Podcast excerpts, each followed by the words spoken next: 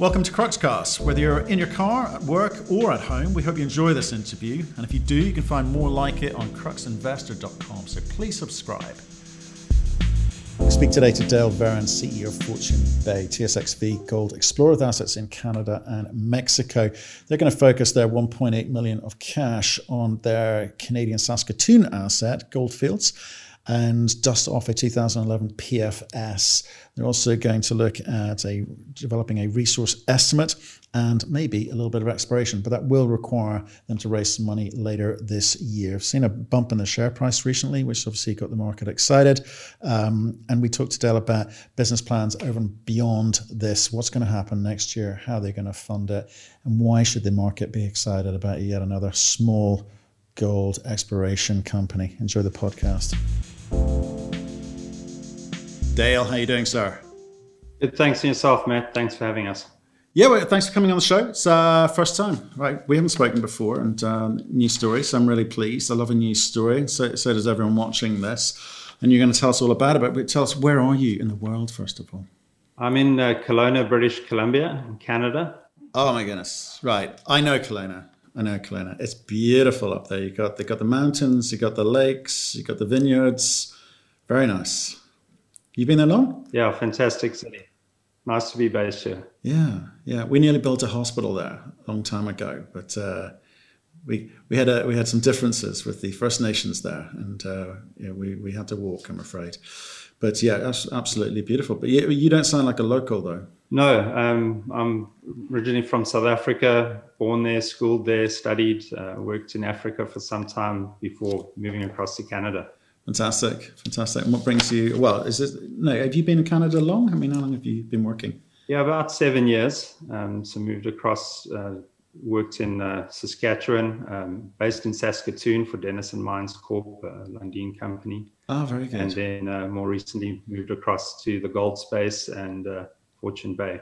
Ah, oh, superb. Okay, well, my regards to David Cates. We, we like him. He's a nice guy. Um, so you can tell us today uh, about Fortune Bay uh, like I say, news story. So, so why don't you kick off, give us that one minute overview of the business, and then we'll pick it up from there. So, Fortune Bay is a gold explorer and developer. We listed on the TSXV under the symbol FOR4.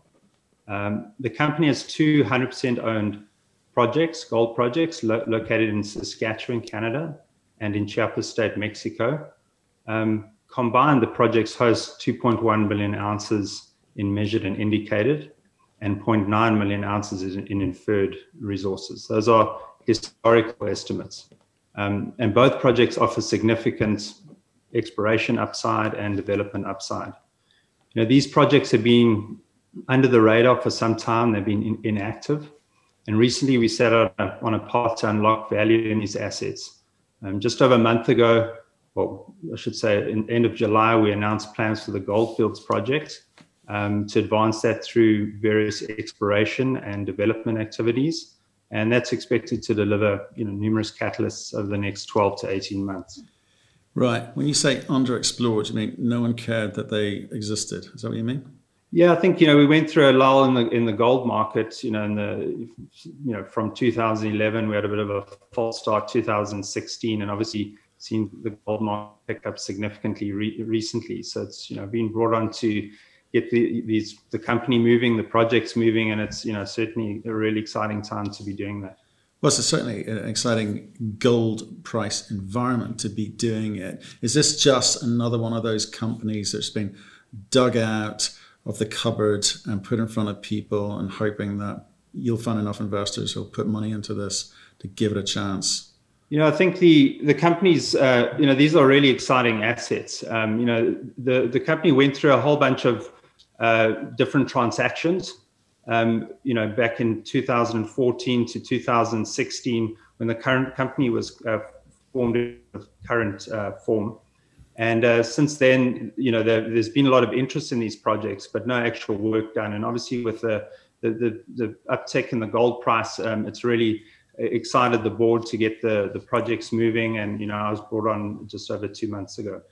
Yeah, so I know you're relatively new. I mean, your your background, you're obviously uranium guy, but coming into this gold environment, it's must be a welcome relief compared to uranium.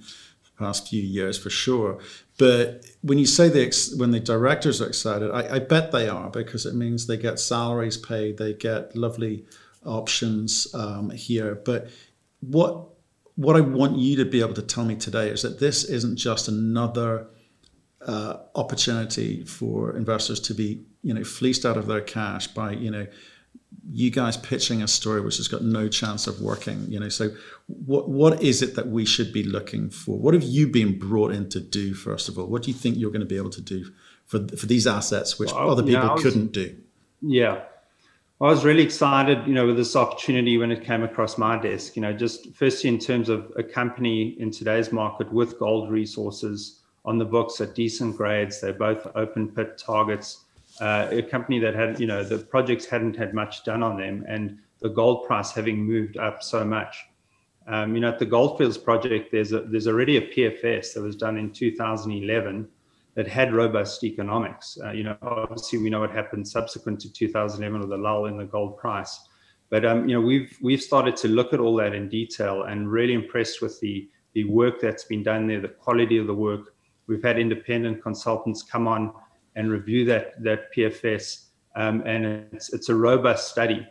The the real exciting part is we get to build on that study, and it's a study that was done using a, a Canadian gold price of twelve fifty dollars an ounce. You know, today the the gold price is Canadian gold price is more than doubled, sitting at around two thousand six hundred dollars an ounce. So, you know, on that basis alone, it's it's a really exciting project to move forward in this market. But obviously, things have to be relooked at instead of capex, opex, and and that's not even including what we see on the exploration side. There's a lot of potential around both the deposits on the Goldfields property, both Box and Athona. Okay, 2011 PFS. Uh, yeah, obviously wasn't a great time. 2011, 2012. Um, I can understand why it got boxed up. Um, what are the relevant numbers from the PFS that you can talk talk about today because I'm trying to understand the economics in, in today's environment because a lot of things look good in today's environment, but what are you able to help us with? Yeah, so the 2011 PFS it's a this is an open pit mining scenario of the Box and Athona deposits. Box going first, having approximately you know, just over 70% of the resources. It's a 13-year mine life uh, with a mill capacity of 5,000 ton per day. Um, you know, gold recoveries at box of 89%, Athona uh, 91%. In terms of the economic highlights, um, using that gold price of 1250 Canadian an ounce, um, you know, there was a the, the, capex was 159 million using a 14% contingency. Um, the NPV produced was 144 million dollars. That's a pre-tax NPV um, at a five percent discount rate, and the IRR produced was 19.6 uh, percent, also on a pre-tax basis. So those, you know, those re- economics are certainly robust. Um, obviously, in today's terms, we need to plug in a new gold price, but we also need to relook at those capex, opex costs, and make sure they they're going to be realistic in today's today's terms. Okay, so before we get into that, talking about the uh, corporate structure, because um, I'm trying to understand um, the plan, as it were. You know, how are you going to move this thing for us. So start with the corporate structure. So, you know, who's involved? Who's got what? How much money have you got in place? Yeah, so the corporate structure, you know, the, this company was run by chairman Wade Dawe, who, who goes back, you know, to the two, early 2000s when he started Linear Gold Corp. They had success, went into Brigus Gold. Um, eventually, Brigus merged with Apollo Resources, and that sold to Primero. Um, that was a, that was a big success, and it's out of that transaction that these assets came into place. So Wade's you know still on the board, and he's um, you know he's helping drive the strategy forward. Um, the company's you know well funded. We've got a lot of insider ownership. Um, you know the the both board and management owning around 19%. So there's a strong alignment with shareholders there, and uh, yeah, really excited to to take our strategy and, and put it into our projects and you know execute on that. Okay, but like I say, talk to me about how much cash you've got available, or what the process will be for raising cash. Because again, if I'm looking back in, you know, as recently as you know May this year, you're, you know, 15 million market cap. Like there's not there's nothing exciting here. So have you been able to raise capital? If so, how much? What are the plans? Yeah, we raised, um, going back to me, we raised $2.7 million um, in hard dollars. And, you know, that's been used to fund the company now through, through various activities. Um, and that's, you know, our, our, current cash is around 1.8 million. That's going to see us well into next year in terms of what we're doing on the technical side. You know, we have some field work planned for September. We, we, we've initi- we initiated a mineral resource estimate. We're doing a PFS um, high level review, um, various activities on the go. Um, but we are looking to drill, um, you know, really as soon as possible at Goldfields. That's going to require some additional funding. Uh, so we'll look to the markets later this year and uh, look to, you know, obviously flow through financing would be attractive. We haven't decided on exact amounts yet. You know, we're still in the process of looking through the data, uh, defining drill targets. That, that involves creating new geological models for the Box and Athona deposits. That's going to guide our exploration, and we're going to be able to put a really solid plan around that, look at what it's going to cost, and then we can look to, you know, ra- raise the money in, you know, for that project. Okay.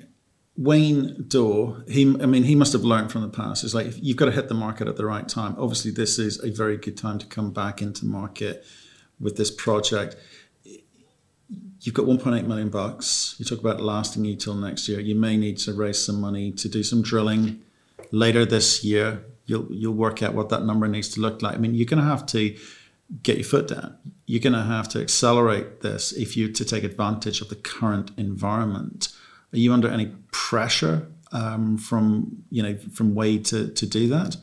Now, of course, there's a strong drive from the board to, to move this project. You know, we, we have an aggressive strategy, but we realize that a strategy is realistic. You know, one advantage in Saskatchewan is that um, it's a great place to operate. Everyone knows that. You know, it's the top ranked jurisdiction in Canada. And, you know, my experience there with Denison Mines Corp, having done lots of drilling programs in northern Saskatchewan and studies, um, you know, familiar with all the players in the space. And we really have a good plan to advance that quickly and we not just you know we dif- we differentiate uh, our, we differentiate ourselves from other companies in that we're not starting a PFS from scratch. We've got so much great data to build upon. There's been so much good work done in the past, so we really feel that that allows us to fast track this project um, in terms of both ad- advancing it along the development path in terms of a future PFS, but also in terms of exploring the project where we see a huge amount of potential. Okay, and what sort of company are you going to be? Because obviously you're going to dust off the PFS from 2011, spend a bit of money reassessing that, and then potentially update that. Right? That that's that'll be that'll be a nice quick win, and certainly in terms for, for the market. Yeah, is that the idea? Right. Right. That's the right. You know, the immediate focus on goldfields and and doing that. Absolutely. Okay. What happens when you get the PFS? Do you go, okay, that, that's fantastic. We'll now go down to Mexico? Or do you keep working that up or raise some more money and try and develop both? I mean, what, what's the plan? Well, you know, in Goldfields, we're certainly going to keep marching down that development path and continuing to de risk the project. And we want to create a project that's going to interest a mid tier miner. Um, and it's certainly, once we've done a PFS, we, um, we, will be, you know, in tandem with the, the, the updated mineral resource estimate, um, followed by a potential future PFS, we're going to be doing exploration. And, you know, based on those results, we can then look to include those additional resources in either an updated PFS or put it all together into a feasibility study. Um, but, you know, if we, if we create a good project in a good jurisdiction, we believe there's going to be interest as we move down that path there's going to be a lot of interest in a lot of gold uh, developers. Um, you know, it's a question of how do you stand out because it's fairly low grade. Um, it's not a particularly big project, so you know the mid and large caps are not going to be looking at you. So, what's your plan for growth for this company? What are shareholders buying into? Well, you know, in the short term, you're buying into goldfields. You know, that's our main story. That's where we're going to focus. You know, we're not going to confuse shareholders with lots of different assets where we have this vast portfolio we're going to have a real focus that's got a catalyst, and we're going to move that project forward as quickly as we can. Um, you know, obviously, creating a good project, you're going to have lots of favorable opportunities, outcomes down the road, and that's going to create value for shareholders. At Ixhuatán, it's a fantastic project, great asset. It's not as advanced as Goldfields. We can't move that down the, the you know the development pathline as quickly, the exploration pathline. So we are we currently looking at that project in detail. We're looking at the data, pulling it apart. There's a lot of opportunity, a lot of value to be unlocked. lots of exploration potential, development upside. You know, um, and we're looking at various options to advance that. You know, and it may not, we may not advance that necessarily ourselves. You know, we might look to find a suitable partner that can advance, we that can advance that project for us, and that's obviously finding the right person in the the right company. You know, the right operational capability, financial ex, uh, capability as well. Now or down the line you know, there's there's certainly been a lot of interest in the project going back prior to me joining, and and and currently it's a great asset. The people who know about it know it's a good project. Um, so there's certainly interest in it, and we we just need to um, look to, at at evaluating a, a, potentially a suitable partner, and then seeing how that unfolds over you know the coming months here. Plus, you don't have the money to do too much with it yourself. Well, that's right. You know, we, capital is valuable to us, shareholder capital. So we want to really allocate that where, you know, in the short term, we can we can use that effectively. And um, you know, at Ixhuatán, we certainly you know see the value to do that, but not not at the same time necessarily. And that's where I think the value could be in sharing some of that risk with another suitable partner and focusing our story on goldfields in the short term. And so, what happens to the team down there? You, would you look to partner? What what sort of deal would you be looking for, or have you even thought that far ahead? You know, we're open to various options at this stage. It could be anything from an outright acquisition, where we could use, you know, if there's some cash in that cash and shares, we can use some of that to even fund goldfields in the shorter term. We'd also be open to earn-in option agreements. There's been earn-in option agreements on the project in the past. You know, Kinross was there 2000 to 2000, 2007 to 2009, and they did the last real significant work in terms of drilling on the project. So there's been those types of arrangements in the past, past and we'd certainly look to, uh, you know, attract a partner to do something similar in future. Okay, so with the recent bump in the share price, where do you think the market's attributing value? Are they giving you any credit for Mexico, ex, ex, uh, Absolutely, I think there is there is value in there. Uh, you know, it's hard to answer that question. I mean, we're not we don't have analyst coverage yet. It's still early days for us. So it's hard to see exactly where the market's putting the value. I think the value is in our story of having two advanced projects and having a plan for one of them in the near term with another one, uh, you know, a little bit down that pipeline. Two advanced projects. Okay. Do you, do you seriously think these are advanced projects? Well, we consider them advanced exploration projects in okay, that sense. Gotcha. You know, we're not dealing with we're not a junior explorer. We're not going out and doing greenfields exploration. We've got two assets with resources, um, and we're looking to expand those resources and take those projects through development stages to de- risk them. So, what do you think you need to deliver before you can go out and raise this money at the end of the year? What what, what are the deliverables that the market's going to give you some credit for, hopefully at a higher price? Yeah, I think you know where we stand at the moment. You know, we've we've got these good assets. Um, I think with with Goldfields, we're basically putting together geological models. Um, you know, the project going back to 2011, the models that were created there were very simplistic, and you know, the, the exploration was done um, just on chasing mineralization. There was no emphasis on understanding the structural controls on these deposits. So, you know, by us developing good models that can guide exploration and demonstrate targets on those on the on the deposits, I think that's going to help us, you know, raise that money. Okay, so so just in terms of that that 1.8 million that you've got left, I mean, can you sort of break that down and, and how you how you intend to spend that between now and the end of the year or into next year?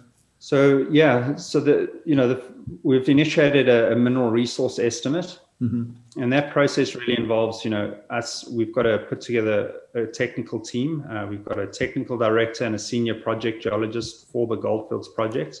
So we're really pulling apart that data. We we we putting it into uh, you know solid databases. We um, reviewing that in detail. Um, that's obviously taking time. We're doing a QA QC on that, and then we'll move into a fieldwork stage where we'll be um, looking at the the rocks. We'll be doing a historical core review, looking at the outcrops, some of the trenches, and building these geological models. And that's going to form the basis for a mineral resource estimate. So a lot of the spend over the next while will be focused on our field activities our involvement with the data, and then leading into a mineral resource estimate. At the same time, we'll be allocating money to a, a high level PFS review. We've started that process and we've done an initial uh, exercise to look at the PFS We'll be continuing that through Q4, uh, Q3 and Q4 um, this year to basically look at uh, where the opportunities and risks are with the with doing a new PFS and also identifying any data gaps. So when it comes to next year, we combined with our you know a, potential drilling program, we'll also be looking at um, looking to collect any additional data needed to go toward a PFS study.